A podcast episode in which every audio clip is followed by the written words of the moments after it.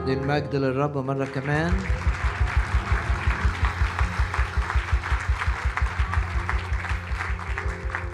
أبونا السماوي نشكرك من أجل وجودنا هنا في محضرك.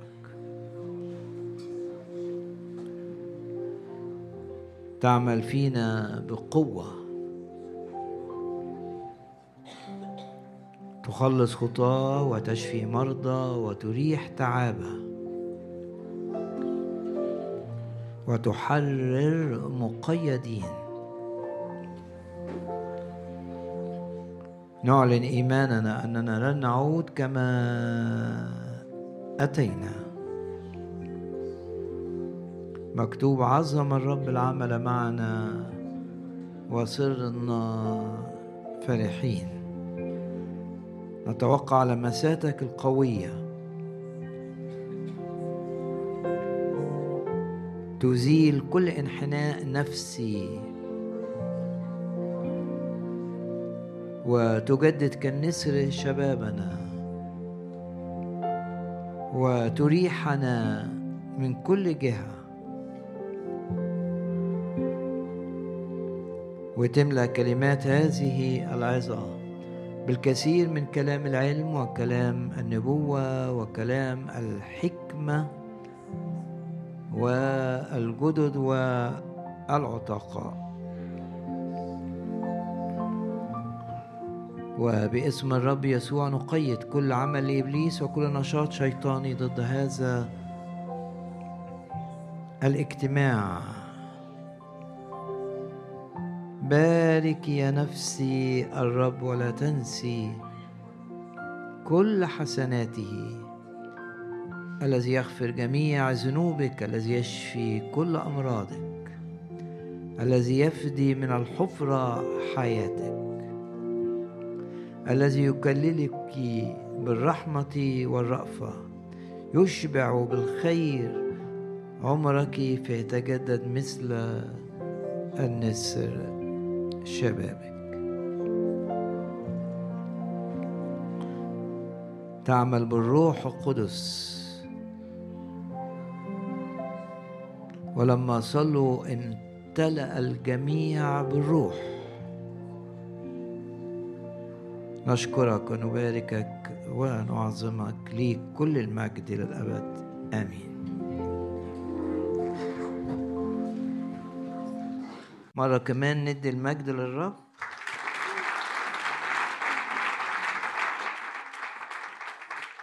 مرة كمان كده بحماس حقيقي.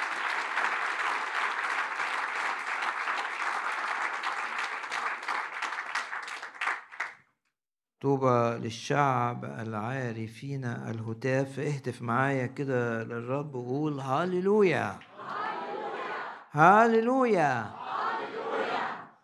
هتاف عظيم لأن وراءه إيمان بأن الرب حاضر في الاجتماع.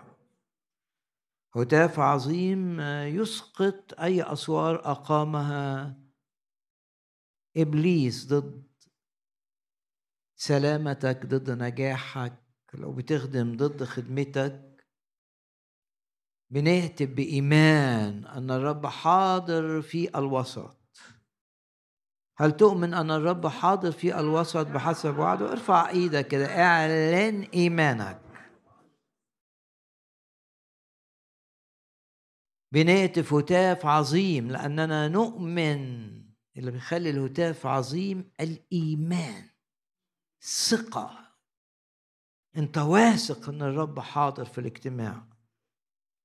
تهتف للرب الحاضر في الاجتماع اللي بيعمل بالروح القدس. تهتف هتاف عظيم و هتافك العظيم سيسقط أي أسوار أقامها العدو الأرواح الشريرة قوى الظلمة. الناس الأشرار أي أسوار أقامها العدو زي ما حدث مع أسوار أريحة وأنت بتهتف الهتاف العظيم أي أسوار اتبنت ضد صحتك ضد نفسيتك ضد نجاحك ضد حياتك العائلية. قول كده جواك باسم الرب يسوع قول جواك كده باسم الرب يسوع. ههتف هتاف عظيم يسقط هذه الأسوار. و سمي الأسوار اللي ضدك. يعني ممكن واحد يقول سور ضد حياتي العائلية. شخص آخر يقول في سور ضد صحتي الجسدية. واحد يحدد كده يقول لا السور في عملي. في سور ضد سلامي ضد صحتي النفسية ضد نجاحي ضد خدمتي. حدد السور.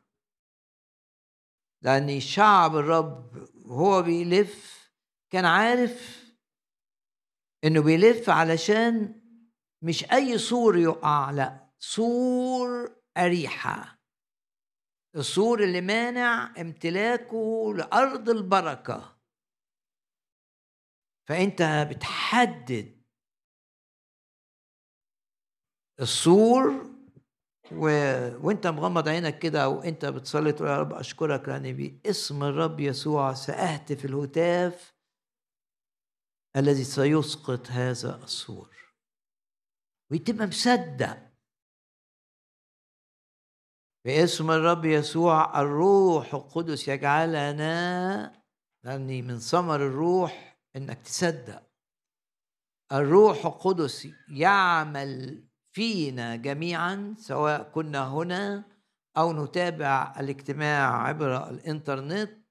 الروح القدس يعمل فيك لكي تصدق أنه بهتافك. تبقى شايف الرب. هذا السور اللي حددته سوف وانت بتهتف كده سوف يسقط. وانت مغمض عينك اشكر الرب. قل له أشكرك أنك أعطيتني امتياز أن أسقط أن أهدم هذا السور بهتافي ليك. تشكر الرب كده جواك وبص للرب الحاضر في الاجتماع ويهتف معايا هتاف عظيم وراه إيمان إن السور اللي أنت حددته هيقع. تهتف هتاف عظيم وتثق. أن السور يسقط في مكانه ولا يبنى أي سور مكانه باسم الرب يسوع. نهتف بقى معا اهتف قول هاليلويا هاليلويا طوبى للشعب العارفين الهتاف. قلبي ولحمي يهتفان. للإله الحي اهتف لملك الملوك ورب الأرباب هتاف. ملك بإيمان بثقة أن السور المبني يسقط السور اللي اتبنى ضدك يسقط الآن. اهتف كده معايا مرة كمان. وقول هاليلويا هاليلويا. هاليلويا. يعظم انتصارنا بالذي أحبنا. وارفع إيدك كده بثقة معي أن كل سور بناء إبليس في أي دايرة في أي مجال ضدك لن لن لن يستمر. وندي المجد للرب مرة كمان.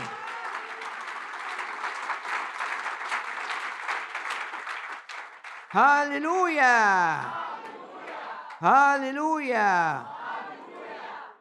وأشعية 43 يخليك تهتف أكتر حينما تقرأ في أشعية 43 آية. بفكركم بآية رقم 16 وآية رقم 19 هكذا يقول الرب الجاعل في البحر طريقا.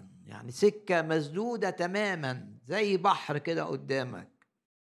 هكذا يقول الرب الجاعل في البحر طريقا وفي المياه القوية اللي مليانة أمواج بتغرق أي حد إنما الرب يخلي المية القوية دي المية اللي بتغرق تبقى طريق. هكذا يقول الرب الجاعل في البحر طريقا. سقف الرب أنه يجعل لك طريقا حينما يكون البحر أمامك. هكذا يقول الرب الجاعل في البحر طريقا. مش أنت اللي بتعمل الطريق. لا. أنت بتتفرج على اللي بيعمله الرب معاك. قفوا وانظروا تشوف. اعمال الرب العظيمة. هكذا يقول الرب مش أنا هو. الجاعل في البحر طريقا وفي المياه القوية مسلكا. و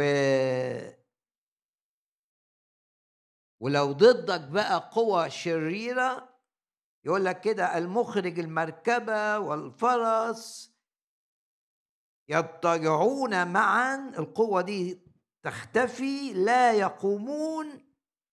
قد خمدوا أنا بكمل قراية النص كفتيلة انطفأوا يعني فتيلة ما عندهاش قوة. فارفع إيدك كده لو في مرض بي بيهجم عليك لو في مشكلة ضخمة آه بتخليه خايف لو في أمور بتخوفك لو في أمور بتزعجك لو في أمور عايزة تفشلك لو ارفع إيدك كده معايا واعلن ايمانك إن هذه الأمور تكون كفتيله تنطفئ. ندي المجد للرب.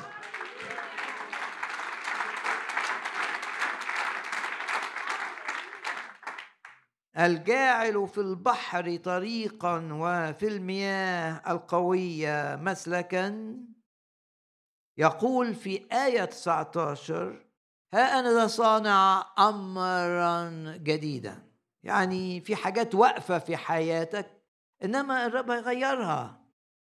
مش صدفة أنك أنت بتسمع هذه الكلمات من أشعية 43 دائما الرب يفاجئنا بأمور جديدة مفرحة. ادي المجد للرب. الان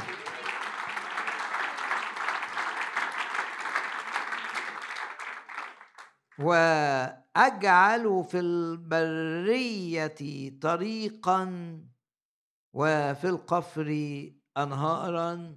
واهتف معايا مرة كمان للرب وقول هللويا.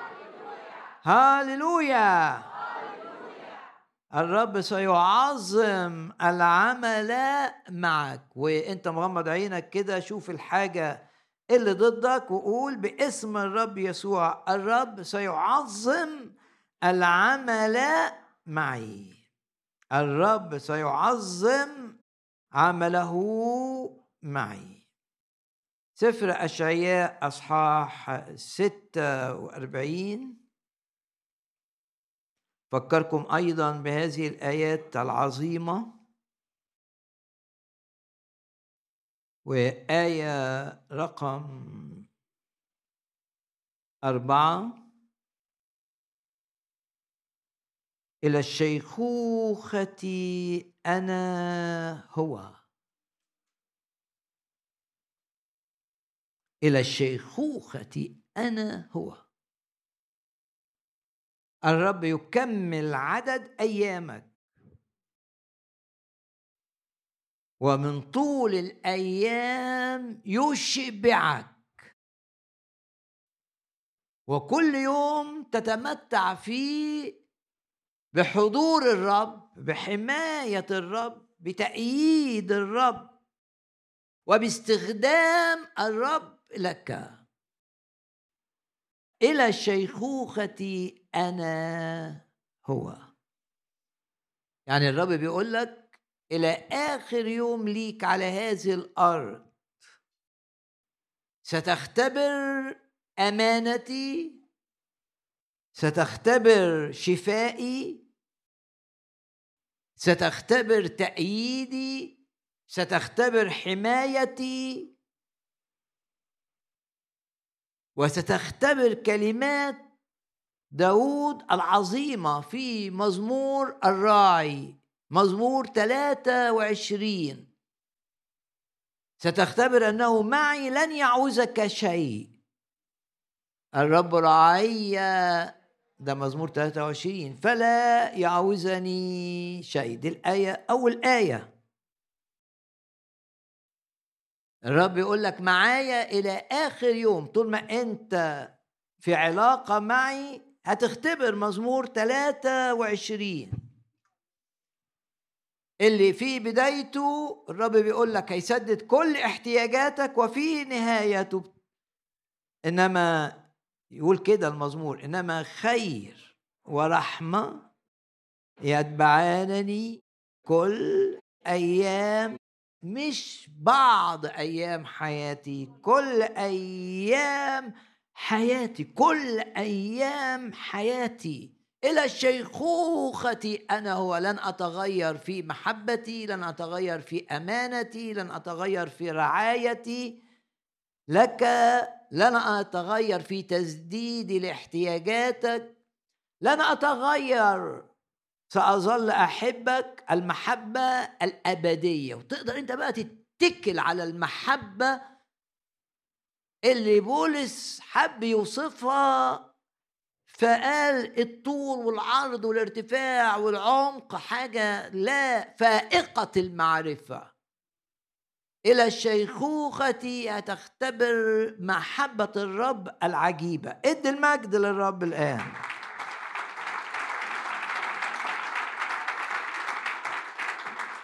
يبقى وأنت مغمض عينك تقول كده سأحيا طول الأيام الرب سيكمل عدد أيامي لن أرحل من هذه الأرض قبل أن أكمل السعي وأحقق كل اللي الرب كان يريده مني على هذه الأرض كشاهد له كخادم له. تقول كده جواك تتملي بالإيمان. لن أرحل من هذه الأرض قبل أن أكمل السعي. وطول الأيام إلى آخر لحظة سأختبر أمانة الرب سأختبر قوة الرب سأختبر محبة الرب العجيبة. ولن ارفع إيدك كده ما تخافش من بكرة. اعلن إيمانك إنك تشوف إيد الرب بتحول اللعنة إذا كان في لعنة جاية عليك بتحولها إلى بركة هتشوف إيد الرب بتطلع من أوحش حاجة تتعرض لها إلى أمور إلى أحسن حاجة يخرج من الجافي حلاوة. هتشوف إيد الرب تخرج من الآكل اللي المواضيع اللي بتحصل علشان تقتل نفسيتك وتقتل معنوياتك. تلاقي نفس الحاجة دي في إيد الرب بدل ما تؤذيك تفيدك. سترى إلى آخر لحظة لك على هذه الأرض الرب يحول اللعنة إلى بركة. أي لعنة جاية عليك زي ما حدث مع يوسف يحصل معاك. أنتم قصدتم بي شرا لكن إيه؟ الرب قصد باللي أنتم بتعملوه ده خير وخير ليا وخير كمان ليكم. اعلن كده إيمانك. أن الرب يحول الآكل إلى أكل. يخرج من الآكل طعام ويخرج من الجافي حلاوة ويعمل ده إمتى؟ النهارده امبارح بس لا. غمض عينك اشكر الرب لأنه فعل معك أمور عجيبة في الماضي لكن تبقى واثق إنه سيفعل ما هو أعظم وأكثر في الحاضر وفي المستقبل. إلى آخر لحظة لك على هذه الأرض باسم الرب يسوع تتحرر من أي خوف. أنت مسنود باللي قال إلى الشيخوخة لن أتغير معك. إلى الشيخوخة أنا هو وند المجد ليه. ادي المجد للرب ادي المجد للرب. اعلن إيمانك بإنك مفدي بالدم. اعلن إيمانك إن إبليس ما يقدرش يأذيك بسبب إيمانك بالدم. اعلن إيمانك إن القيود لا تستمر بسبب إيمانك بالدم. إزاء الأرواح الشريرة إن كان هناك إزاء واضح لها في أي دائرة من دوائر حياتك فرصة وأنت في الاجتماع تعلن إيمانك وتقول كده باسم الرب يسوع. أنا أؤمن بدم الرب يسوع السمين. هذا الإيذاء ينتهي. ينتهي لأنني أؤمن بالدم. وهم غلبوه بدم الخروف وإد المجد للرب الآن.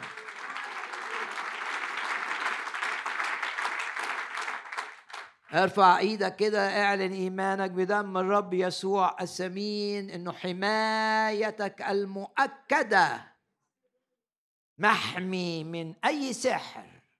محمي من أي حسد. في ناس لما بتحسد ربما وهي بتدرك ده أو بدون إدراك منها لكن في ناس لما بتحسد بتحرك أرواح شريرة تجاه الأمور التي حسدها الشخص لكي تؤذيها. شعر إن في ناس بيعاني من هذه الأمور. بنرفع ايدينا نعلن ايماننا ان ايماننا بالدم يجعل الارواح الشريرة المتحركة سواء اتحركت لسبب لأي سبب سحر حسد أي حاجة. بنعلن ايماننا بدم الرب يسوع فالارواح الشريرة اللي جاية تهاجمنا في أي تهاجم ممكن الارواح عايزة تهاجم اتحسدت في حاجة عايزة تهاجمك تعلن إيمانك إن الأرواح الشريرة تأتي زي ما كان بيحطوا الدم على الودن وعلى إبهام الإيد وإبهام القدم عشان الشخص يقول أنا محرر تماما أنا للرب تماما. يجي إبليس يجي الأرواح الشريرة تريد أن تؤذيك تجد الدم فتعود مشتتة. في سبع طرق دون أن تؤذيك بل ترجع علشان تؤذي من أرسلوها. وندي المجد للرب الآن. ادي المجد.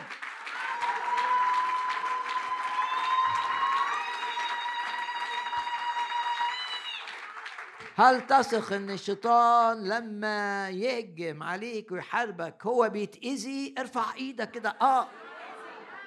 في كل مرة يحاول إبليس أن يؤذيك بأي طريقة اعلن ايمانك أنه يؤذى. ولما جلياط حب يأذي شعب الرب ماذا كانت النتيجة؟ هو الذي هو الذي قتل هو الذي تعرض للأذى. والكتاب يقول لك كده ممكن حد يحفر حفرة ليك هو اللي هيقع فيها. ندي المجد للرب مرة كمان.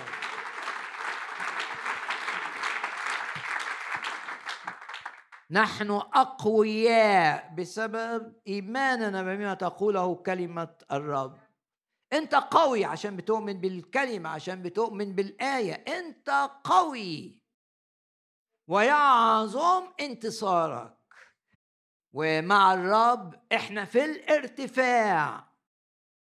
ولو انت شايف نفسك مش في الارتفاع قل باسم الرب يسوع كل أموري كل أموري تسير إلى الأفضل. ليه؟ لأني مع الرب يعظم انتصاري. ولما بتحارب الآية قدامي يحاربونك ولا يقدرون عليك. ولما ألاقي بحر ومياه عميقة أقول إلهي والجاعل في البحر طريقا. ولما ألاقي نفسي هتوه في برية مش عارف أتصرف أقول الرب الجاعل في البرية أيضا طريقا وندي المجد للرب مرة كمان.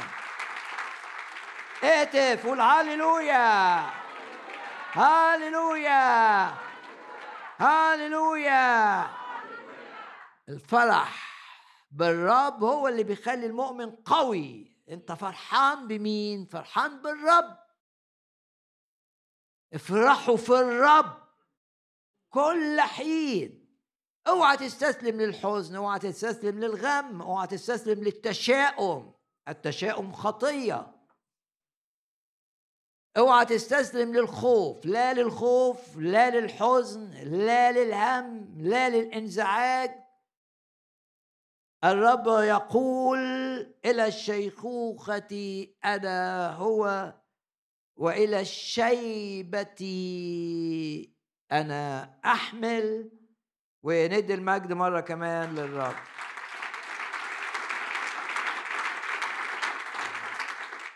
يا رب نشكرك ونباركك ونعظمك لأنك تقول أنا أحمل. ولما نقلب مع بعض في كلمة الرب لما شخص بيجي للرب في الواقع هو الرب اللي بيفتش عليه وهو اللي بيجيبه. ومش أنت اللي جيت للرب إنما الرب هو كان وراء مجيئك بلغة أخرى هو الذي أتى بك إليه. يعني الرب شالك عشان يجيبك ليه. وتبقى معاه. ونجد هذا في إنجيل لوقا أصحاح 15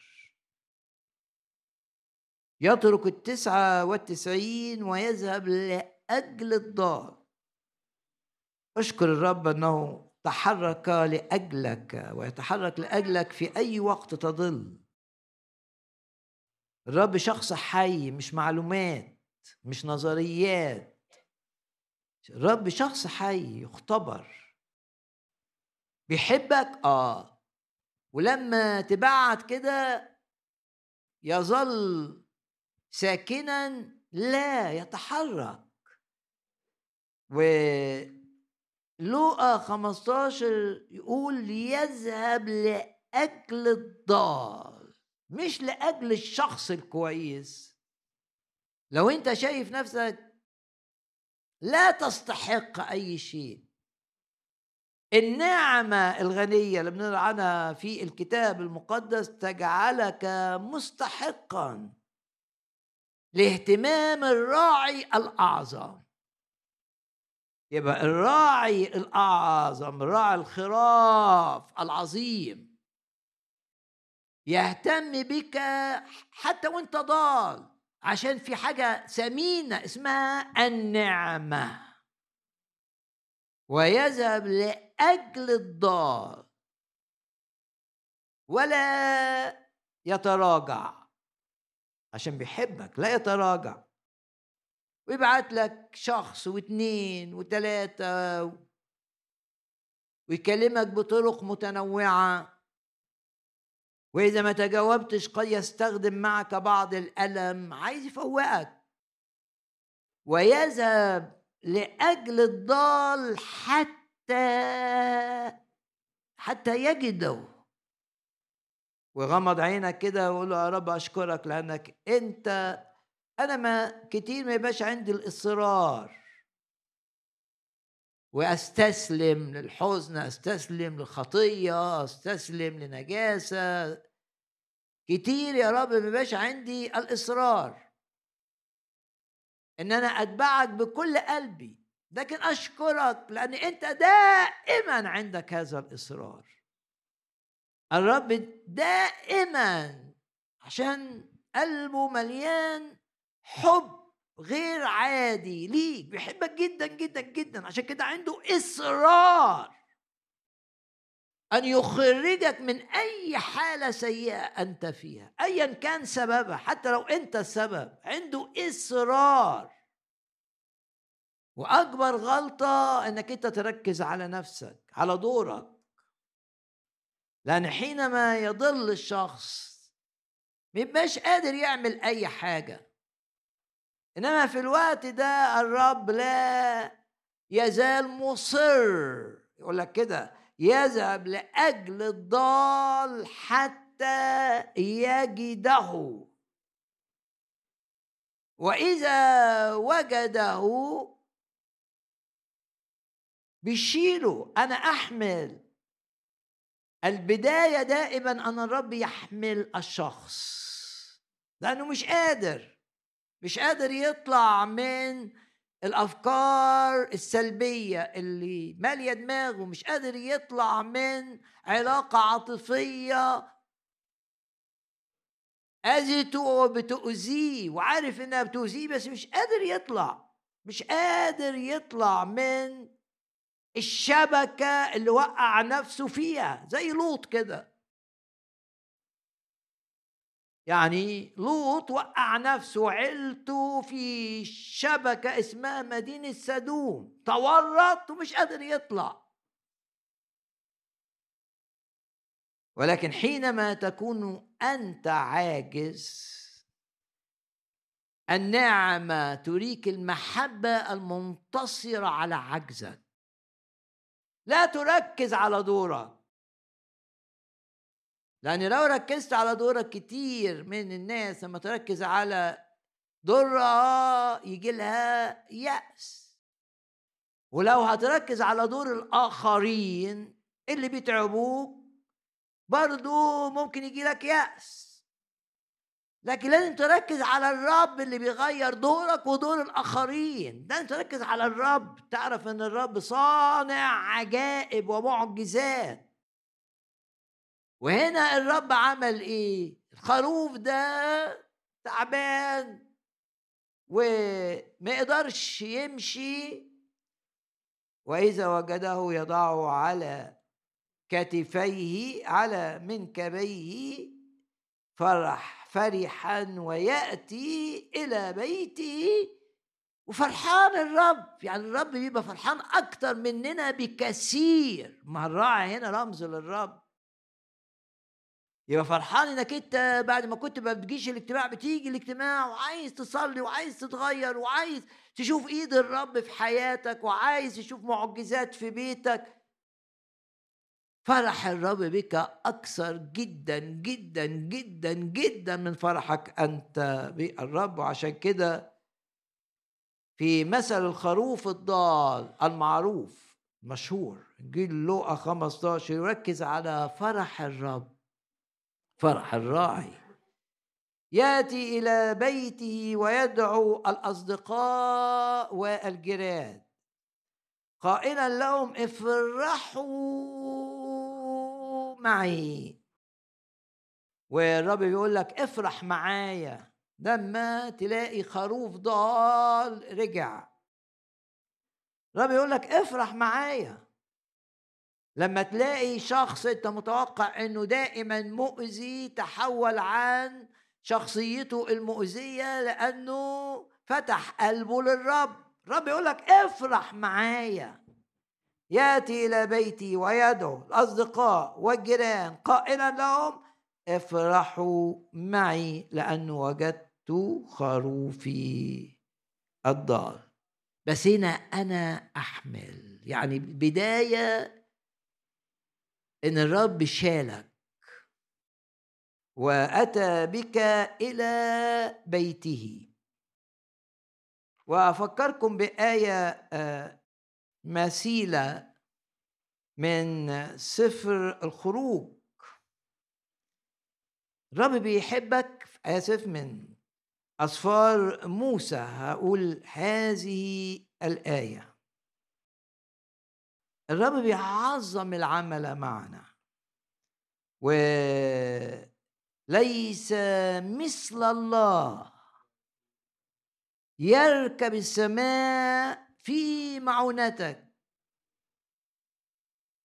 أنا أحمل بشيلك. ويقول هنا والأزرع الأبدية الأزرع الأبدية من تحت. يعني شيلاك الأزرع الأبدية من تحت. غمض عينك كده وأشكر الرب من أجل هذه الكلمات الآيات الأزرع الأبدية. الرب شايلك. خايف من إيه؟ ويحول فشلك إلى نجاح. ويحول أي خزي في حياتك إلى مجد. ويشفي أعماقك ويشفي نفسيتك ويشفي جسدك ويعظم العمل معك. أشياء أصحاح ستة وأربعين. غمض عينك كده وقول يا رب أشكرك لأن بدايتك معايا إنك شلتني وجبتني ليك لبيتك. زي ما قال لشعبه حملتكم على أجنحة النسور. يعني حملتكم شلتكم. طلعتكم من أرض مصر عشان تقابلوني في جبل سيناء. الرب بيشيلك عشان تقابله. ولو في الاجتماع بتعرف تكلم الرب وانت في بيتك مش عارف لسه ولسه صغير اشكر الرب ان بيشيلك عشان تيجي تتجاوب مع الكلمة وتهتف وتصلي وتفرح وتختبر. وهذا هو الأهم تختبر في الاجتماع الروح القدس بيشيل من جواك التشاؤم والحزن والاكتئاب ويحط جواك فرح حقيقي. وممكن وانت بتسمعني كده الروح القدس يحركك وتشعر بكهرباء في جسمك بسبب ما يفعله الروح القدس. أنا أحمل. البداية دائما أن الرب يحملنا بمحبة عظيمة. أشعياء 46 إلى شيخوختي أنا هو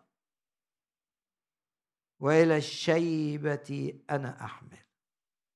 أنا أرفع أنا أحمل وأنجي.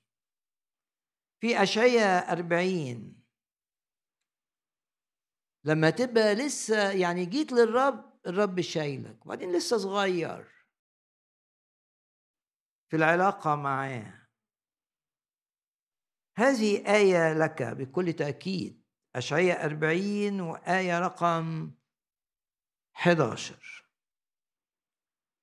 كراع وأعظم راعي يسدد كل احتياج ويشفي من كل مرض ويزيل كل ارتباك ويزيل كل انزعاج ويملى ذهني بالسلام ويشيل من جوايا الأفكار اللي بتجيب يأس واللي بتجيب خوف دي أفكار من الشيطان هو يشيلها. كراعي يرعى قطيعه. بص للرب كده وقول له أنت مسؤول عني. أنا خروف من قطيعك وأنت الراعي. أنت مسؤول أن تقودني أنت المسؤول أن تحركني أنت المسؤول أن تصحح أخطائي أنت المسؤول أن تعالج عيوبي. أنت المسؤول أن تعالج نتائج أخطاء ارتكبتها واندفاعات غير حكيمة فعلتها. أنت المسؤول عشان أنت الراعي وأنا الحمل الخروف الصغير. كراعي يرعى قطيعه إبليس عايزك بعيد هذه العبارة. إبليس عايزك تركز على دورك. أما الروح القدس فيريدك أن تركز على دور الرب وتثق أن الرب قادر أن يخرجك من هذه الضيقة إلى رحب لا حصر فيه. أيوب مشكلته إنه لما جات له الحاجات السيئة اللي حصلت له كده ابتدى يركز على نفسه. ويركز على نفسه عشان يبرر نفسه ويطلع نفسه ما عملش حاجة تستاهل كل اللي بيحصل له ده. ولكن لما ابتدى يركز على الرب وقال له بسمع الأذن قد سمعت عنك والآن أنا باصص ليك مش باصص لنفسي قد رأتك عيني اختبر. وابتدى بالإيمان يقول علمت أنك تستطيع كل شيء ولا يعصر عليك أمر قادر أن تخرجني من هذه المحنة التي أنا فيها. الشيطان عايزك تركز على دورك. أما الروح القدس فيريدك أن تمتلئ بالإيمان بدور الرب. ولما تبقى شايف دور الرب مش عينك هتشوف بقى أخطاء الآخرين و... ليه؟ لأنك أنت تقول الرب اللي اشتغل معايا يشتغل معاهم. مهما كانت ضعفاتهم الرب اللي اشتغل معايا يشتغل معاهم. لأن الموضوع مش الخروف. الخروف في كل الأحوال حيوان يتسم بالغباء. موضوع مش خروف. ما الموضوع إيه؟ الراعي يهتم بأي خروف في القطيع. دايما تشوف كده الرب بيهتم بالناس. اللي مش عاجبك تصرفاتهم اللي بيعاملوك معاملة سيئة تبقى شايف الرب. لا تركز على دورك ولا تركز على أدوار الآخرين. اللي عايشين معاك اللي بتشوفهم اللي بيخدموا معاك اللي بتشوفهم في شغلك ما تركزش ركز على الرب اللي بيحرك ده ويحرك ده ويغير ده ويغير ده ويعمل ده ويعمل ده. شوف الرب عمل مع ال 12 تلميذ ال 11 ما عدا يهوذا لأن يهوذا لم يفتح قلبه للرب. وإزاي طلع منهم ناس يقلبوا كل العالم ويجعلوا العالم ينور بنور الكلمة الرب لازم تبقى مليان بأن الرب بيشتغل في ده وده وده وده وده ودايما شايف الرب. إنما الشيطان عايزك يا تشوف نفسك يا تشوف الآخرين بيتعبوك إزاي. أما الروح القدس فيريدك أن ترى الرب اللي يهيمن على كل الظروف اللي يتعامل مع كل الخراف اللي قادر أن يحمل كل خروف لكي يخرجوا من أي حالة سيئة هو بها. أشعية أربعين. شيطان كتير مش عايزك تصدق إن الأمور بتتغير. وهي بالفعل الأمور تتغير إلى الأسوأ لما يبقى الرب مش فيك لكن بتبقى مؤمن بأن الرب واضح أمامك وفي الاجتماع وفي البيت بتهتف ليه وبتسبح وشايف الرب مش شايف الناس. لما تبقى كده تبقى شايف بقى كل تفكيرك إن الرب بيشتغل وإن الرب بيغير وإن الرب بيغيرني وبيغيرك وبيغيرك وإن الرب بيحول الأمور السيئة إلى أمور يجي منها بركة والبحر يبقى فيه طريق. ليه؟ لأن الرب عظيم. باسم الرب يسوع نتجاوب مع الروح القدس ونصدق إن أي أمور لها علاقة بنا وأي أشخاص لهم علاقة بنا يتحكم في امورهم الرب لمجده لمجده. لازم يبدأ أنت يبقى جواك. عشان كده بولس كان يقول إيه؟ كان دايما يثق في عمل الرب في النفوس التي يخدمها.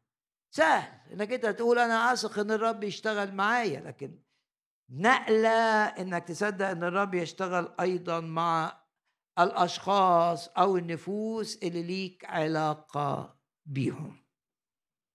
ويقرا لك الآية دي التي تذكرتها الآن من رسالة فيليبي الأصحاح الأول.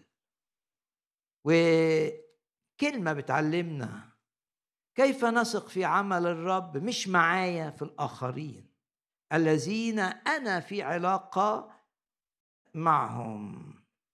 يا رب آه واثقا بهذا عيني. آية ستة أن الذي ابتدأ فيكم قالش ابتدأ فيا. الذي ابتدأ فيكم. شوف الثقة. شوف ثقة إني واثق إن الرب بيشتغل في دول ليه علاقة معاهم. واثقا باسم الرب يسوع. تزداد ثقتنا فأن الرب يهيمن على الناس اللي لنا علاقة بيهم والأش... والظروف اللي بنمر فيها. واثقا أن الذي ابتدأ فيكم عملا صالحا يكمل إلى يوم يسوع المسيح. مش شايف دورهم هو شايف دور الرب. غمض عينك مرة كمان وأشكر الرب لأنه يحقق معك ما يقوله سفر أشعياء 46 وبعدين أشعياء 40 كراع يرعى قطيعه. ده 40 آية 11 بذراعه يجمع الخرفان اللي لسه ما كبرتش اللي المتعسرة اللي بتمشي ببطء ما صغيرة. إنما بذراعه يجمع الحملان لازم تبقى حافظ الآية دي. آية عظيمة. كراع يرعى قطيع. أنا من قطيع الرب يا رب أنت بترعاني أنت بتغذيني روحيا وبتهتم بجسدي الرب للجسد. بتهتم بأموري بتهتم بنفسيتي بتهتم بصحتي بتهتم بأكلي ابارك خبزك وماءك أنت بتقول يا رب. تهتم بشغلي آمن إن الرب مشغول بيك بدراستك بكل حاجة. أي دايرة تحط فيها الرب توقع أمور لا يقدر إنسان أن يفعلها تحصل معك لأن الرب صانع العجائب وحده. والحياة مع الرب هي اختبارات. إن الرب يفتح ولا أحد يغلق ويغلق باب جاي منه أذى مية في المية جاي منه أذى ولا يستطيع أحد أن يفتحه. يتغلق يغلق. الحياة الروحية اختبارات مش معلومات مش شعارات مش ممارسات. هي أساسا اختبار لحب الرب ولقوة الرب. بذراعه يجمع الحملان وفي حضنه يحملها. يعني مش بس بيشيل على الكتف إنما هنا لأنهم صغيرين لسه. هنا يحملها بحب الحضن يتكلم عن المحبة والعلاقة اللي فيها محبة مشبعة.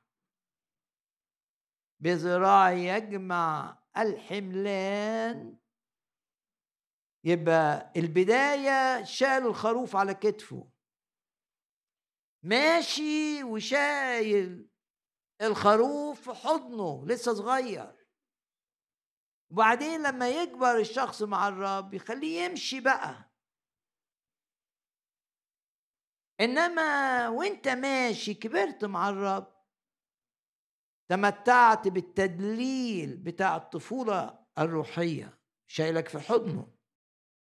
وتمتعت بالإنقاذ ان خدك من الطين وحط وحطك على كتفه انحنى كده وشالك من الطين وحطك على كتفه. وعندك اختبارات وفي بداية علاقتي مع الرب كان بيدلعني وك... آه ما هو بيقول هنا. هذا ليس بغريب وفي حضنه يحملها. وبعدين ابتديت بقى الرب يستخدمني ومع ناس ويقود المرضعات. يخليك تمشي بقى. إنما وإنت ماشي ممكن تيجي في حتة صعبة وحتة ضيقة. يعود الرب ويحملك عشان يعدي بيك الجزء اللي أنت مش قادر تمشي فيه. وأي شخص بيسمعني بيمر بطريق ضيق أو مليان صخور ومش قادر يمشي ثق إن الرب مش هيخليك تمشي الرب في الوقت ده سيحملك. لأنه قال كده وإلى الشيخوخة أنا هو. أنا أحمل. يبقى الرب بيحملني علشان يخرجني من مرحلة سيئة. يحطني على كتفه. وبعدين يحملني في حضنه عشان يمتعني بيه. وبعدين يقول انت بقى لازم تخدم ولازم تواجه ولازم تتعلم الحرب الروحية وتمشي وقودك في مشيك وتجيب نفوس ليا يقود المرضعات. إنما لو واجهت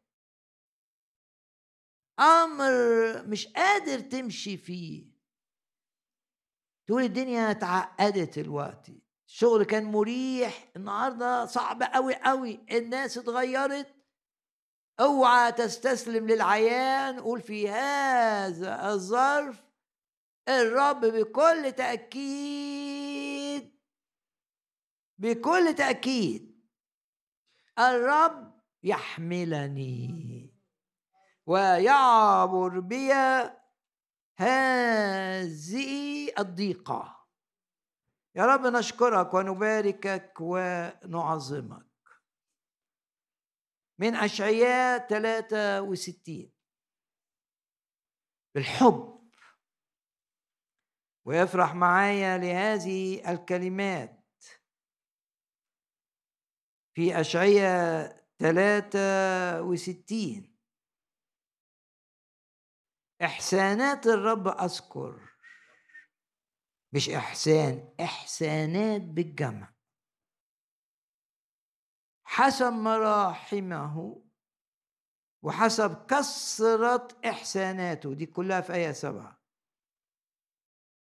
يقول إنه صار لهم مخلصا آية تسعة بقى ليه علاقة بإن الرب بيشني.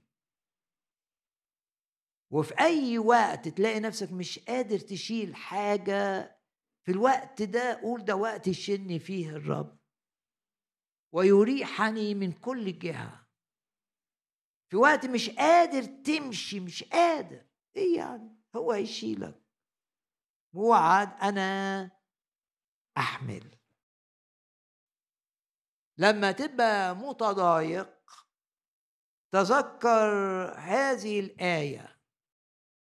في كل ضيقهم تضايق والآية دي مؤكدة في العهد الجديد.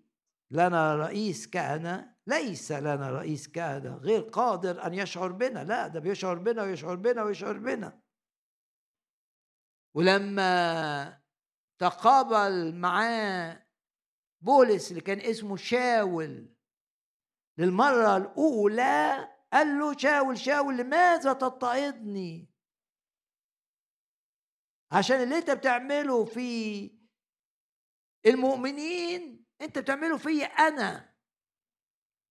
انت تمس حدقة عيني أنا.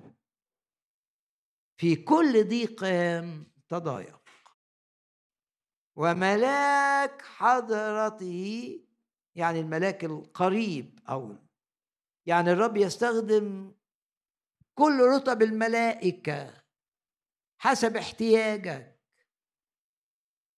يقول كده وملاك حضرته خلصهم. هل تؤمن أن الرب يستخدم الملائكة؟ بتفكر كده إن في ملائكة بتروح معاك الشغل وتغير حاجات وتبعد ناس وتجيب ناس؟ هل بتفكر في الملائكة وال...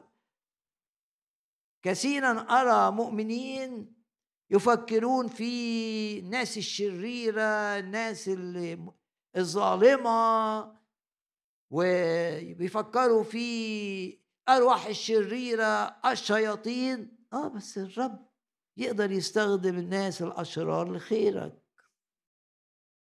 ويقدر يستخدم الشياطين لخيرك. وبدلا من أن تتحدث عن الأشخاص السيئين اللي بتشوفهم في شغلك اللي بتشوفهم في جيرانك أي حد. بدل ما تحدث نفسك كده وتربك نفسك لا قول لا ما الرب عنده ملائكة يحرك دول ويخليهم من أجلي.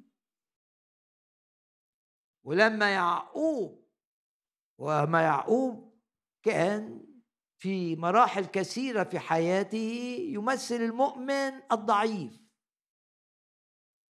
اللي دايما بيرتبك ودايما بيخاف ودايما بيعمل حسابات بشرية وعايز يحمي نفسه بتفكيره. إنما رغم الضعف ده وده النعمة الغنية رغم هذا الضعف وهو راجع كده بعد ما الرب حرره من لابان القاسي سيد القاسي صاحب العمل القاسي الظالم ورايح عند الحتة اللي فيها عيسو وعيسو ده مليان مرارة من يعقوب لأن يعقوب سرقه إنجاز التعبير. خد البركة منه. عيسو لو هو راجع كان خايف جدا يعقوب بس يقول الكتاب إنه شاف جيشين من الملائكة. وسمى الحتة اللي فيها الجيشين دول محنايم. محنايم يعني جيشان ليه جيشين؟ عشان انت خايف من لبان يرجع ياخدك ويرجعك ليه في جيش يتولى إبعاد لبان عنك. ويجعل لبان عاجز عن إيذائك. جيش من الملائكة. وفي جيش من الملائكة ماشي قدامك. مانع ويؤثر على عيسو لكي لا يؤذيك. إذا ما تشوفش يعقوب عيسو وما تشوفش لبان. شوف الملائكة. باسم الرب يسوع تفكيرنا دايما يبقى مش شخص قاسي شخص ظالم شخص بيزور شخص بيلخبط لا شوف ملائكة تعطل إيذاءه لك. شوف ملائكة بتغير فيه في أمورك. ما يتغيرش في أمور كل الناس لكن يجي عندك أنت يختلف. لماذا؟ عشان أنت بتثق إن ليك راعي شايلك. وفي وقت الضيقة يتمجد معك ويستخدم الملائكة من أجلك لحمايتك من لابان خطر جاي من الماضي ولحمايتك من عيسو خطر جاي من المستقبل. صار لهم مخلصا. في كل ضيق تضايق. الحب. ولكنه ليس حب عاجز. يعني محبة البشر محبة عاجزة. يعني الملك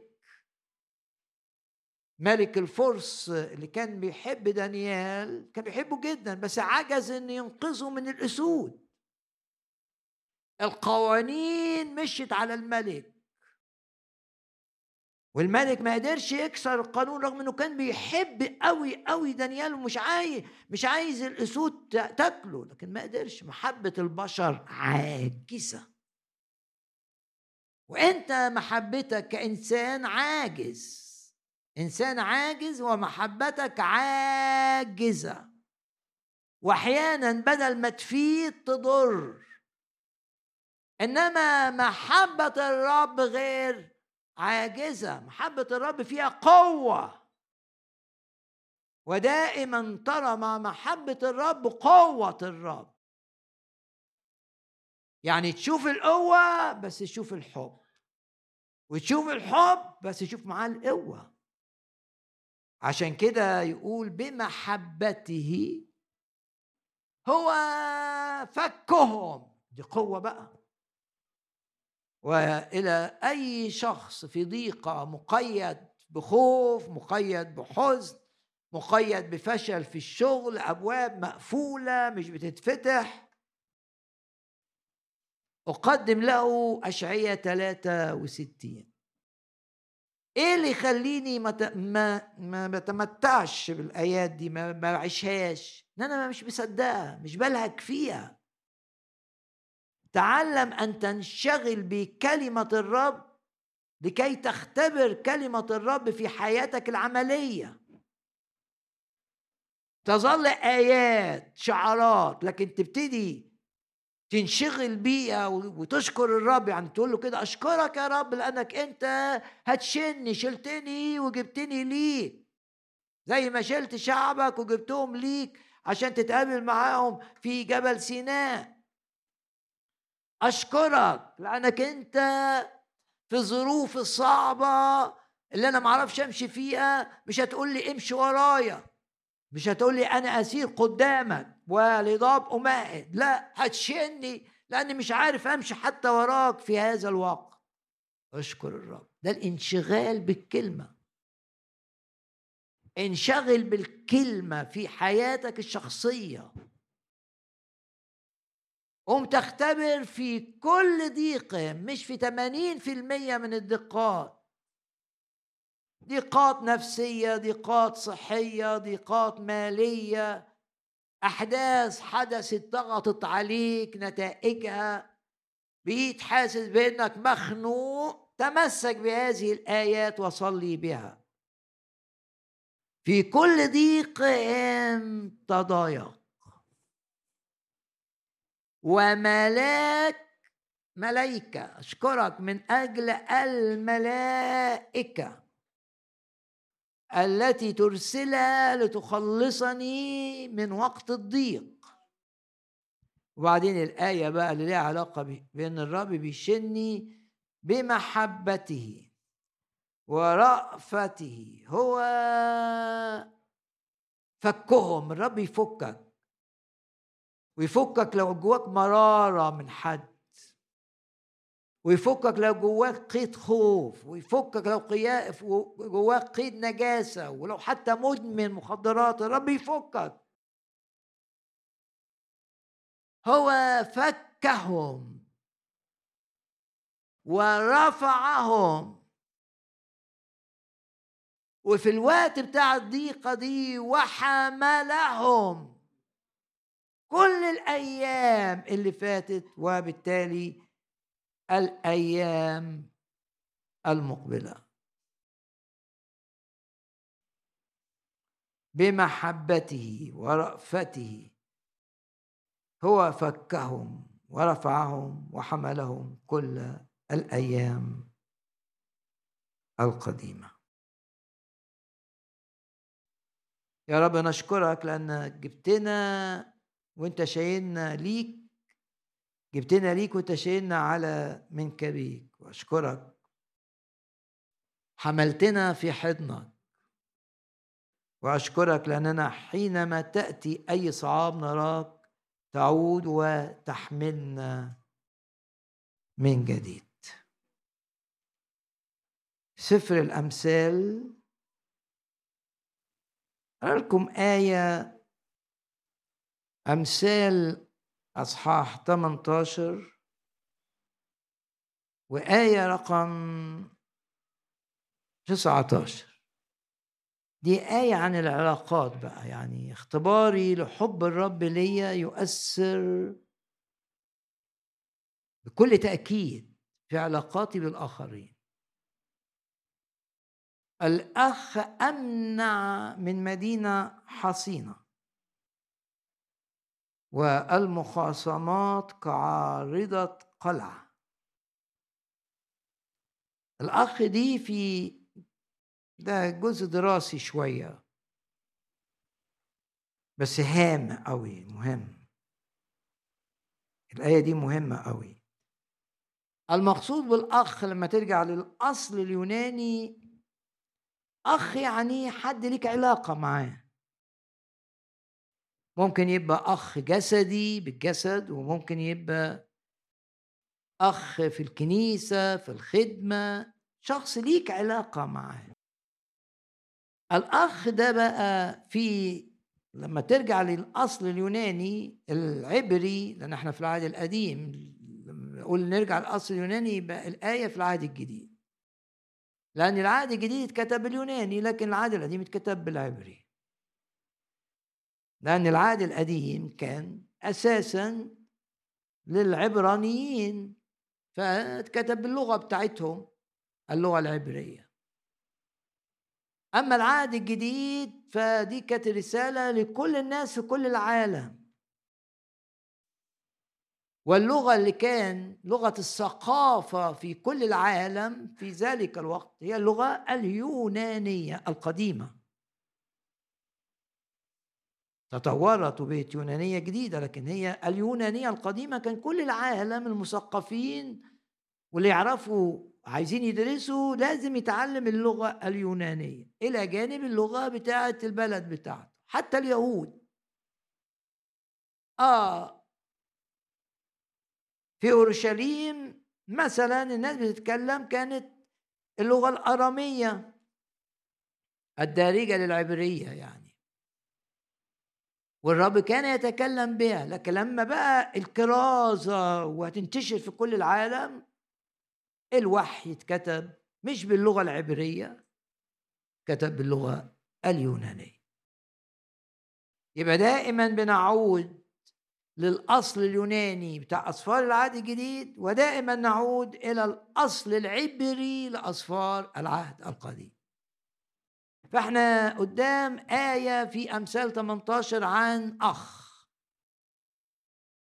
الأخ ده في اليوناني أخ أوفندد يعني تعرض لأذى. يبقى قافل. أنت أذيت واحد بكلمات قلتها بتصرف ب... أو هو تهيأ له إنك أنت أذيته. تحاول. تحل المشكلة تلاقي المشكلة أعمق من قدراتك وده اللي بيقوله أمثال 18 آية 19 أن الأخ الذي تعرض لأذى يبقى صعب إنك تقنعه صعب إنك تدخل تاني في قلبه المدينة الحصينة أسهل. الأخ أمنعه من مدينة حصينة. يعني إنك تدخل مدينة حصينة أسهل من إنك أنت تدخل وتتكلم وتفهم وتشرح. لأن الرب يعرف الإنسان وعبر عن معرفتنا معرفته في هذه الآية. ما تستغربش لما تبقى واحد اتعرض لأذى حتى لو ما كانش أنت قصدك لكن هتعرض لأذى إنك مش عارف تدخل إليه. لأن ده اللي بيقوله الكتاب. وعشان كده ممكن تلاقي اتنين إخوات لكن صعب. في محكات تبان الحتة دي. إن الأخ اللي اتعرض لأذى الأخ المؤذى مش اللي أذى لأ المؤذى. وبالتالي الزوجة وبالتالي اللي في دائرة علاقات. أمنعوا من مدينة حصينة. عشان كده يقولوا لك أحسن مثال شوف العلاقة بين يعقوب وعيسو. عندهم إخوات تاني؟ لا. أخ وأخ. وعاشوا في نفس البيت. وتوأم كمان. يعني فيش واحد مثلا عنده صغر نفس من واحد لا هما الاثنين في سن واحد. لكن اللي عمله يعقوب في عيسو ما قدرش يعالجه. وفين بعد عشرين سنة وصلاة وجد منفس وهدايا ضخمة. لأن فاهم إن في قفلة في العلاقة حصلت بينه وبين عيسو. بعت هدايا كثيرة جدا. واحترام على قدر طاقته فعل. وبعد كده هتلاقي نسل عيسو ونسل يعقوب في البداية.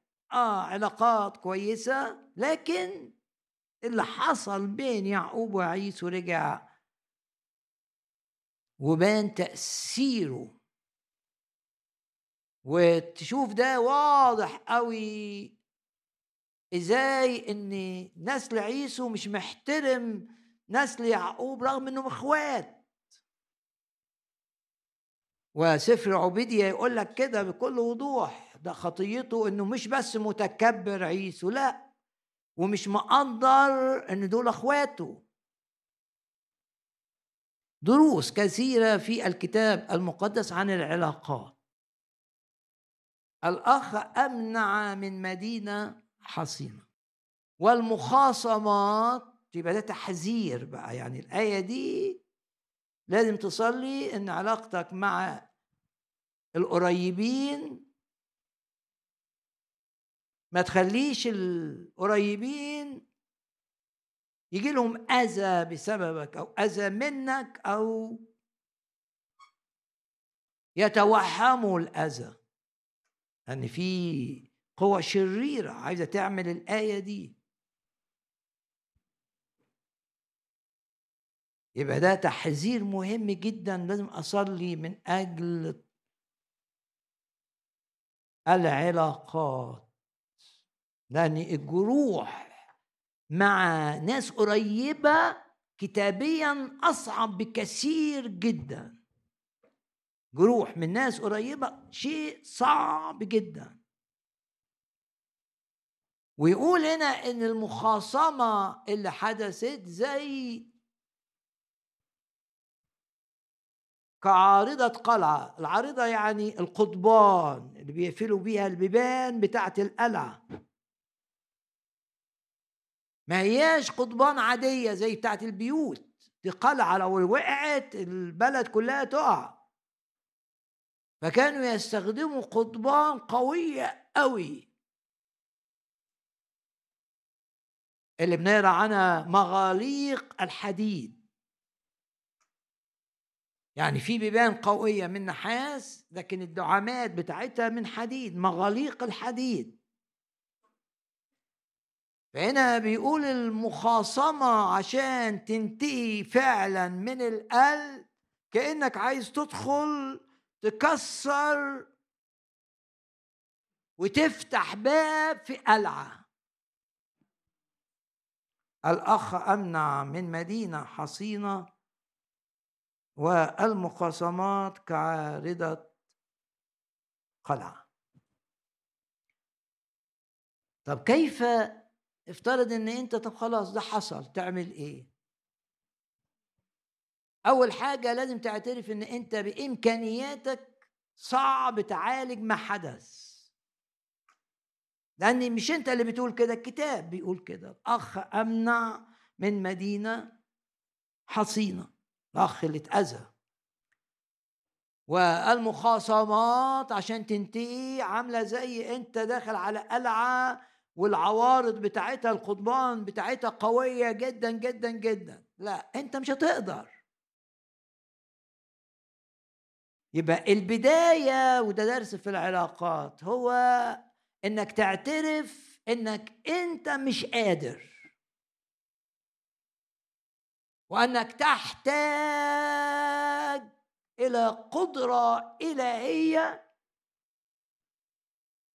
عشان تقتحم المدينة المحصنة والقلعة القوية. تحتاج إلى إمكانيات غير بشرية.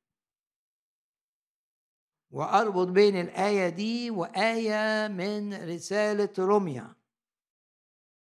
رسالة روميا أصحاح خمسة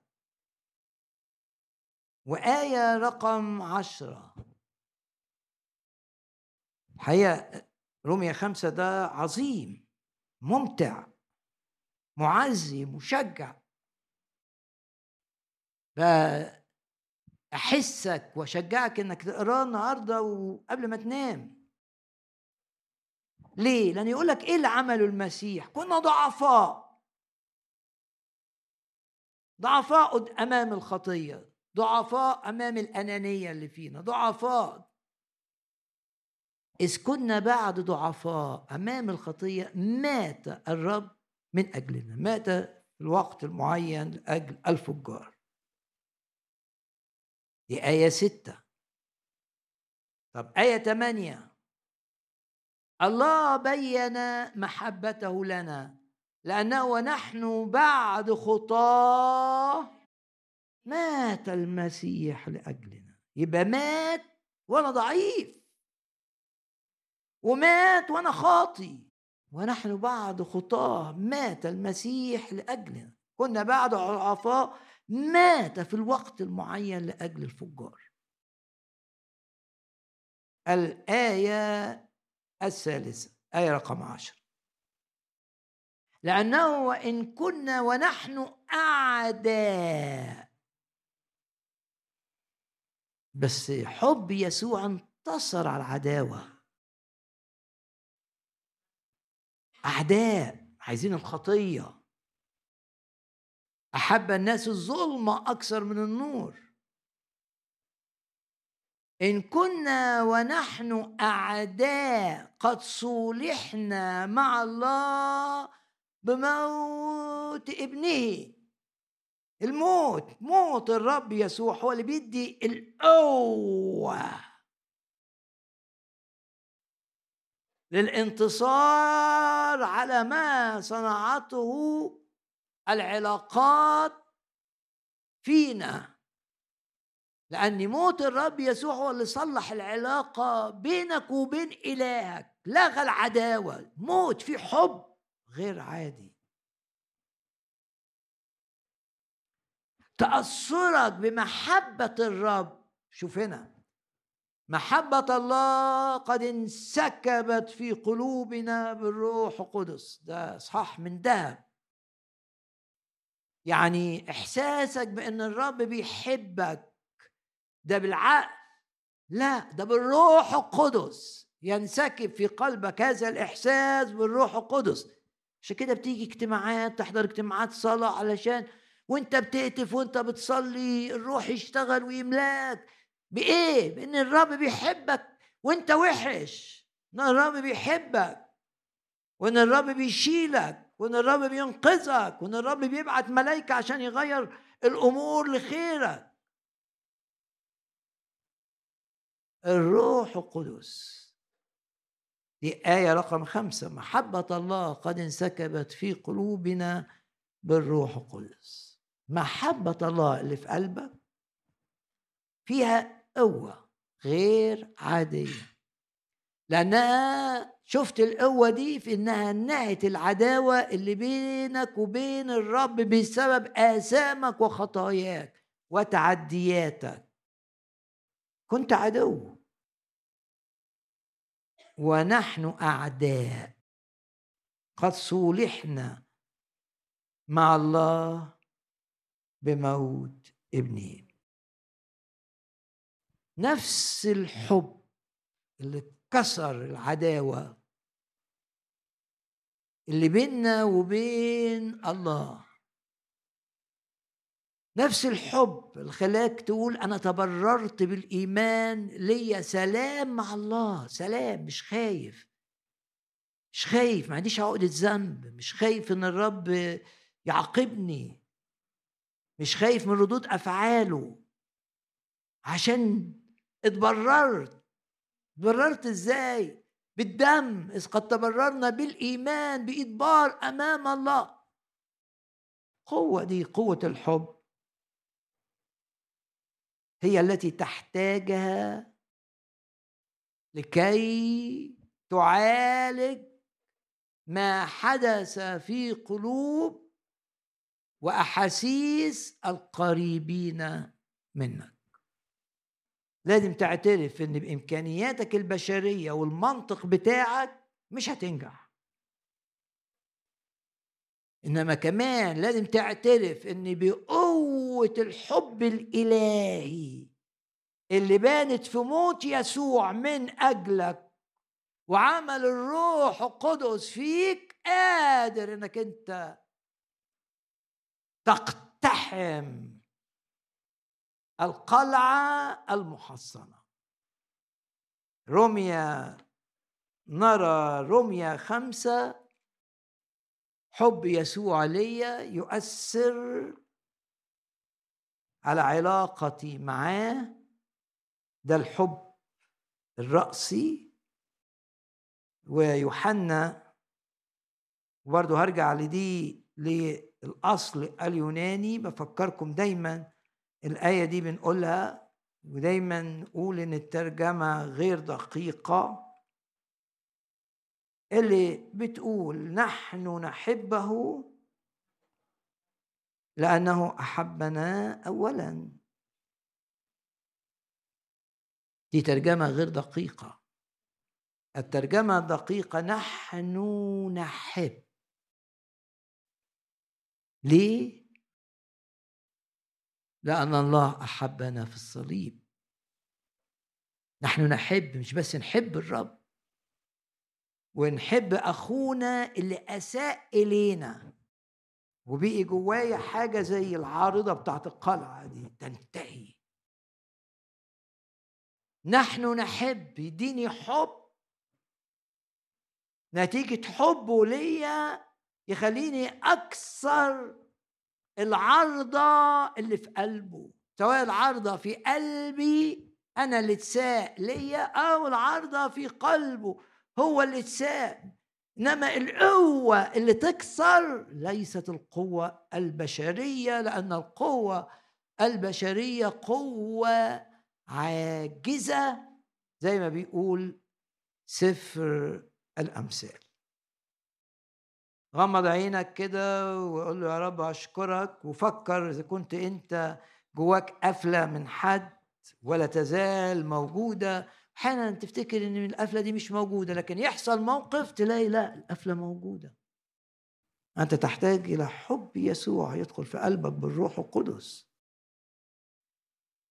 وممكن تلاقي شخص بتتعامل معاه فجأة كده في قفلة منك. أنت تحتاج أيضا إلى قوة الروح القدس كي تظهر.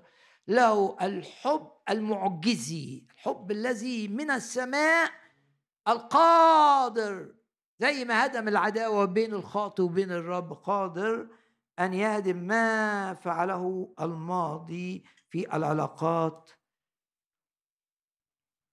وأرجع أقرأ الآية مرة كمان إصحاح 18 الأخ الذي تعرض لأذى أمنع من مدينة حصينة. والمخاصمات شديدة لما يكون واحد اتأذى تعب مش عارف تصلح كعارضة قلعة. لكن ارفع إيدك معايا واعلن إيمانك إن الحب اللي بالروح القدس اللي نتيجة لتمتعك بحب الرب يسوع ليك اللي بان في الصليب. الحب الحب الحب قوة الحب. الحب فيه قوة بس الحب مش الحب البشري العاجز.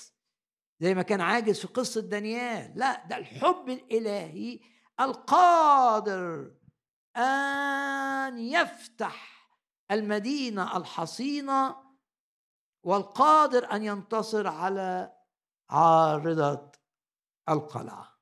الأخ أمنع من مدينة حصينة الأخ اللي اتأذى والمخاصمات كعارضة قلعة. غمض عينك كده وشوف الرب يكلمك في الجزء التشجيعي كلمك عن إنه هيشيلك في أي ظرف أنت مش عارف تمشي فيه.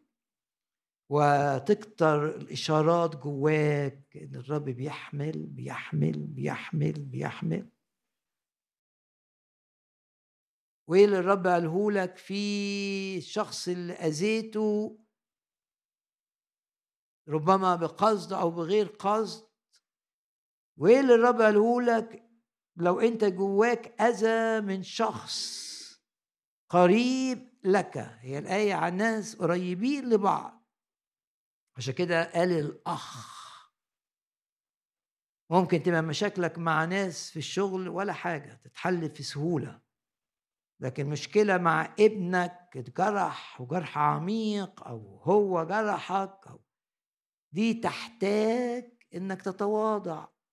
تقول للرب أنا عاجز. أنا عاجز. إنما أنت بحبك غير عاجز. أنا عاجز إن أطلع من المشكلة دي. لكني أثق إني بالروح القدس. نحن نحب. لأنه أحبنا أولا. رب أحبك. ما طلبش منك تعمل أي حاجة. قبلك كما أنت. بكل وحشتك بكل سوءك. وشالك من الأرض وحطك على كتفه ودلعك كمان في حضنه نفس الحب ده مطالب إن يبقى عندك تجاه الآخرين. إزاي؟ الروح القدس.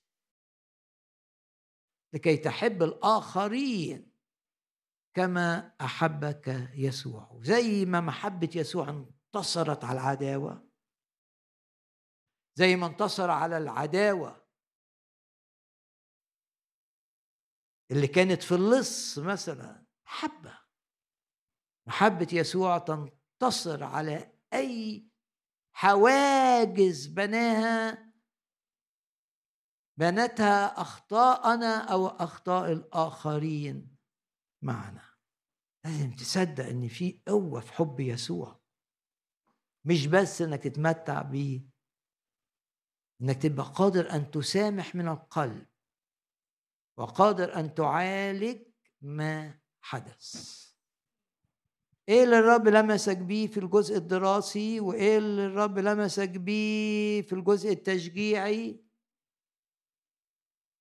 وأنت خارج من الاجتماع الكتاب يقول كده إن في طيور عايزة تخطف اللي زرع جواك. اعلن إيمانك إن الطيور دي مش هتنسيك اللي قاله لك الرب في الاجتماع. ورجاء قبل ما تنام صلي بالكلمة وتعزى والرب يفكرك بآيات تانية وصلي بالآيات. ولو أنت تعرضت لأذى من حد قريب أو حد قريب شايفك إنك أنت أذيته في أي وقت اقضي وقت بقى تصلي وتقول يا رب فين قوة الروح اللي بتحسسني بحبك ليا؟ فين قوة الحب اللي في الصليب؟ أريد أن تظهر في هذه العلاقة لمجدك. نحن نحب لأنه هو أحبنا أولا. نقف جميعا في محضر الرب الآن. إذا تواضع شعبي رجاء تواضع. اعلن إنك أنت عاجز. ولا تحاول أن تبرر نفسك وتبرر أفعالك. دي مش سكة الكتاب. سكة الكتاب إلى هذا أنظر إلى المتواضع. يا رب نشكرك ونباركك ونعظمك. تشجعنا. ترفع جدا معنوياتنا تريحنا من كل جهة. نشكرك من أجل الملائكة التي تحفظنا من أخطار آتية من الماضي وأخطار متجددة في الحاضر وفي المستقبل. ونشكرك من أجل الملائكة التي تؤثر على الأشخاص في كل دوائر حياتنا. لأجل سلامتنا ولأجل مجدك يعلن. أشكرك لأنك تزيل المرارة منا وتشفي شفاء عميقا جدا. كل إساءة أثرت فينا. تعطي شفاء من المرارة. لا نستطيع أن نشفي أنفسنا.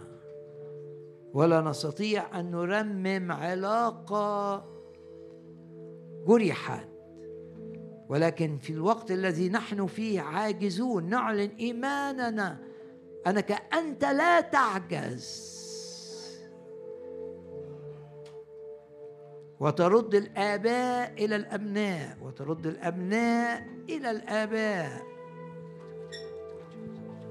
هاللويا والأخ اللي أمنع من مدينة حصينة يذوب أمام محبتك الغير عادية. هللويا. والقلب الذي تقسى بسبب أمور في الماضي يذوب أمام شمس البر والشفاء في أجنحتها. وشفاء للأعماق وشفاء للجروح من الأقرباء في الدوائر العائلية وفي الدوائر الروحية. وشفاءات متبادلة لا يقدر أن يصنعها إنسان يصنعها الرب. نتيجة تواضعنا أمامه. أنت قادر أن تهدم ما فعله إبليس. نحن لا نقدر نحن نعجز. ولكن حينما أنا ضعيف فحينئذ بالنعمة أنا قوي. وحينما أقول لا أقدر بذاتي أستطيع أن أقول أنا أقدر في المسيح الذي يقويني. أستطيع كل شيء في المسيح الذي يقويني. هللويا. لا شيء يقدر أن يسلب فرحي أو يسلب سلامي أو يسلب محبتي لأعدائي. لا شيء يقدر أن يسلب محبة محبة الصليب التي زرعها الرب في قلبي. محبة الله قد انسكبت في قلوبنا بالروح القدس. يا رب أشكرك. مت. أشكر الرب معي. مات وأنت ضعيف. أشكر الرب. مات وأنت خاطي اثيم أشكر الرب. ماتي وأنت عدو. وصالحك. هللويا. وآزال الحواجز وصنع شفاء مفتخرا في علاقتنا مع الرب. هللويا. نحن نحب حتى أعداءنا. لماذا؟ لأن يسوع أحبنا. والروح الذي أعطانا أن نفرح بحب الرب لنا هو هو الذي يعطينا أن نحب ومن القلب. وبشدة. كل من يسمح بهم الرب أن يكونوا في دوائر حياتنا. هللويا.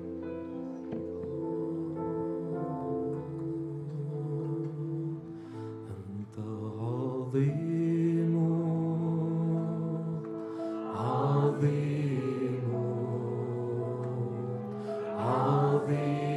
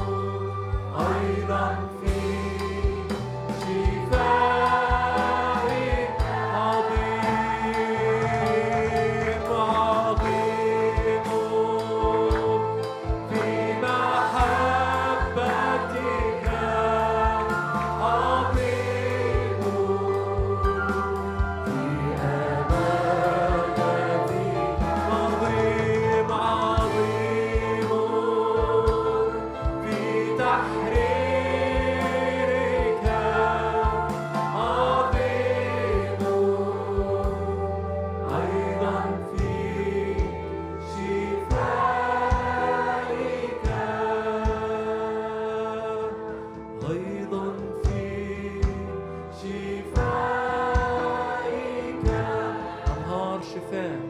أنهار شفاء. نعم مطلب اسكب علينا. أنهار شفاء. أنهار شفاء. اسكب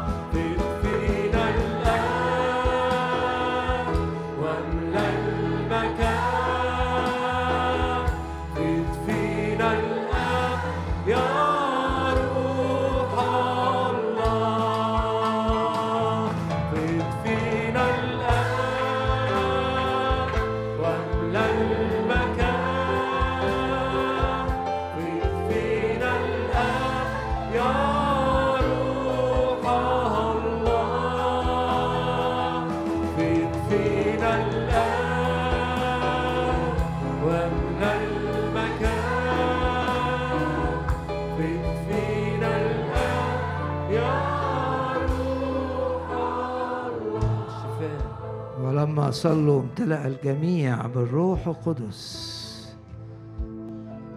نمتلئ بالروح. لنمتلئ بمحبة الروح. المحبة الغافرة التي تحتمل كل شيء.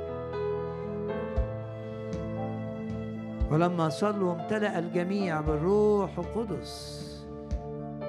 نمتلئ بحكمة الروح. نمتلئ بقوة الروح. هللويا. ونمتلئ بحرارة الروح. حرين في الروح. المس كل شخص. اشفي كل مريض هنا. حرر كل مقيد. كنت مريضا ضع يدك على مكان الألم ومكان المرض. الطبيب الأعظم هنا لشفائك. الرب للجسد لشفاء الجسد لتقوية الجسد. الجسد للرب. هللويا. يا رب أشكرك. تشفي النفس وتشفي الجسد وتعظم العمل معنا. تتحكم في كل الذين هم في منصب من أجلنا من أجل خيرنا ومن أجل سلامتنا ومن أجل استخدامك العظيم لكل شخص منا. نشكرك لأنك تستخدم الملائكة لحفظنا في وقت الخطر ولتسهيل كل أمورنا بلا استثناء. وللتأثير على الأشخاص والأحداث جميعها نشكرك لأنك تغلق كل باب جاي منه سلب وكل باب جاي منه حزن وكل باب جاي منه تشويش وكل باب جاي منه انزعاج وكل باب جاي منه مرض وكل باب جاي منه خوف وكل باب جاي منه تعطيل وكل باب جاي منه أرواح شريرة. لإزالة. تغلق تغلق هذه الأبواب.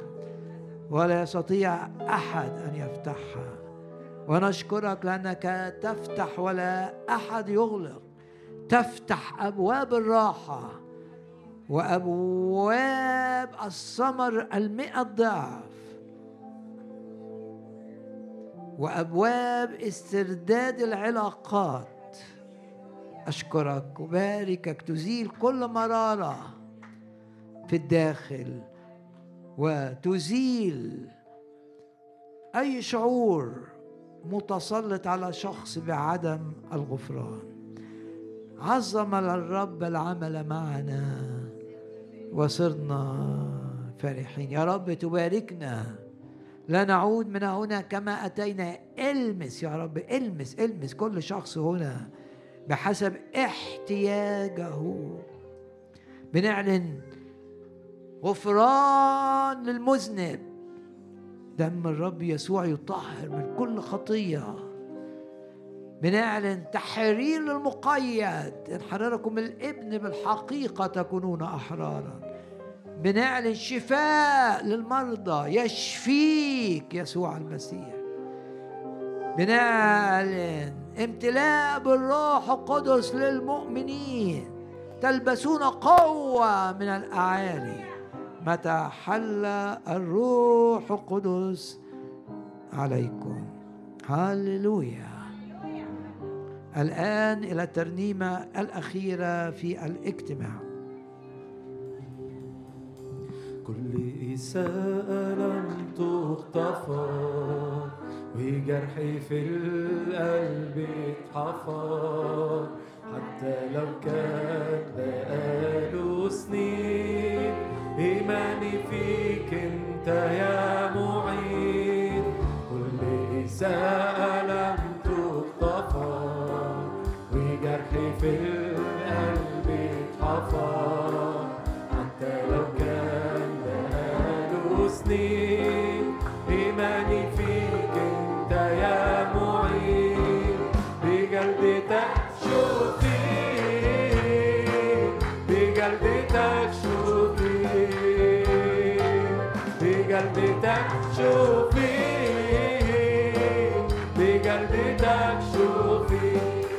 الصليب عند الصليب بركع عندك واتأمل في جيران أنا بجيلك أنا بجيلك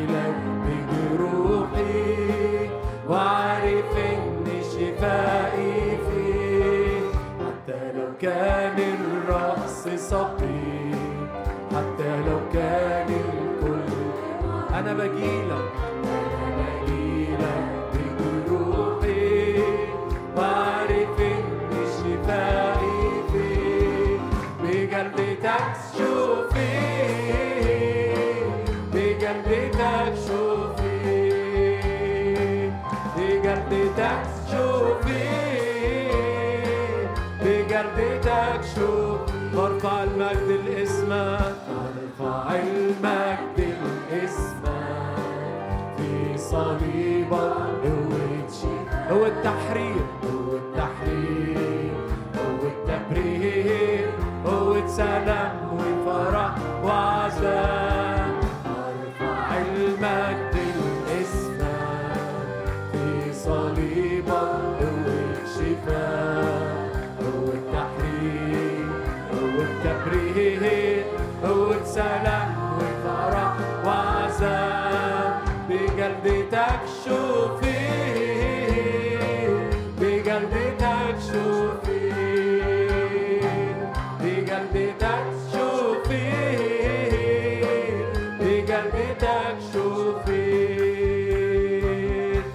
سبب وجودي ليك سيدو فادتني بالدم السمين فادتني بدم صليبك. فأكد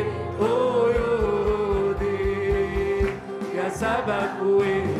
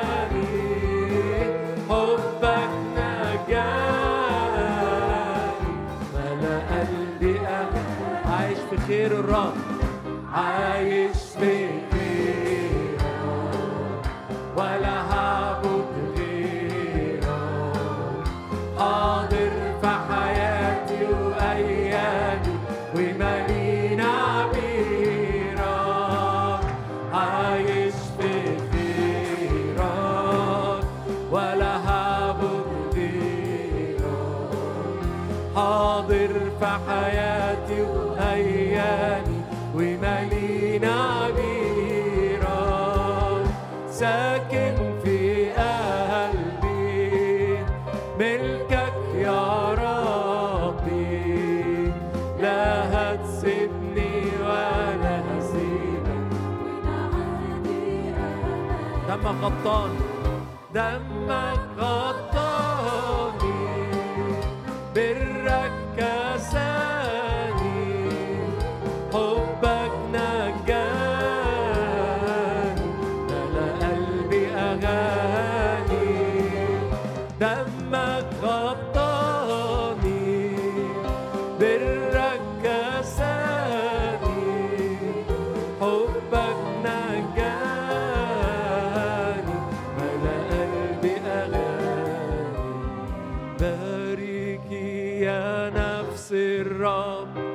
وكل ما في با يبارك اسمه.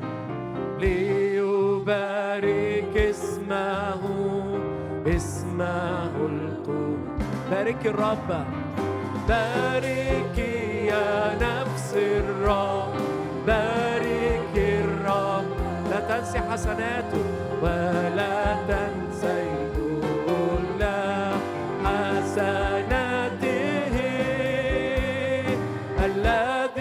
يغفر ذنوبك.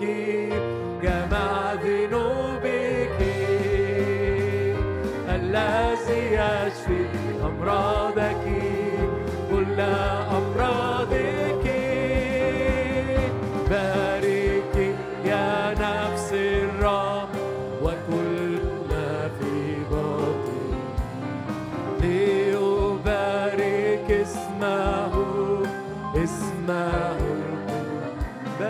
الرب. بارك يا نفس الرب. الرب. ولا تنسي كل حسناته الذي يغفر ذنوبك. الذي يغفر ذنوبك. ذنوبك. يشفي أمراضك. الذي يشفي أمراضك.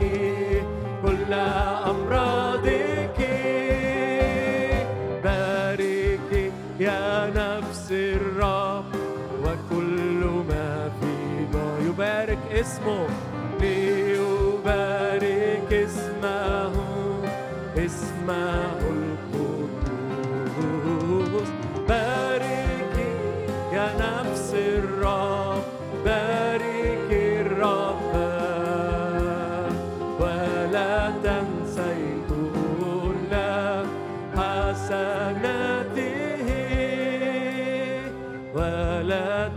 كل حسناته ولا تنسي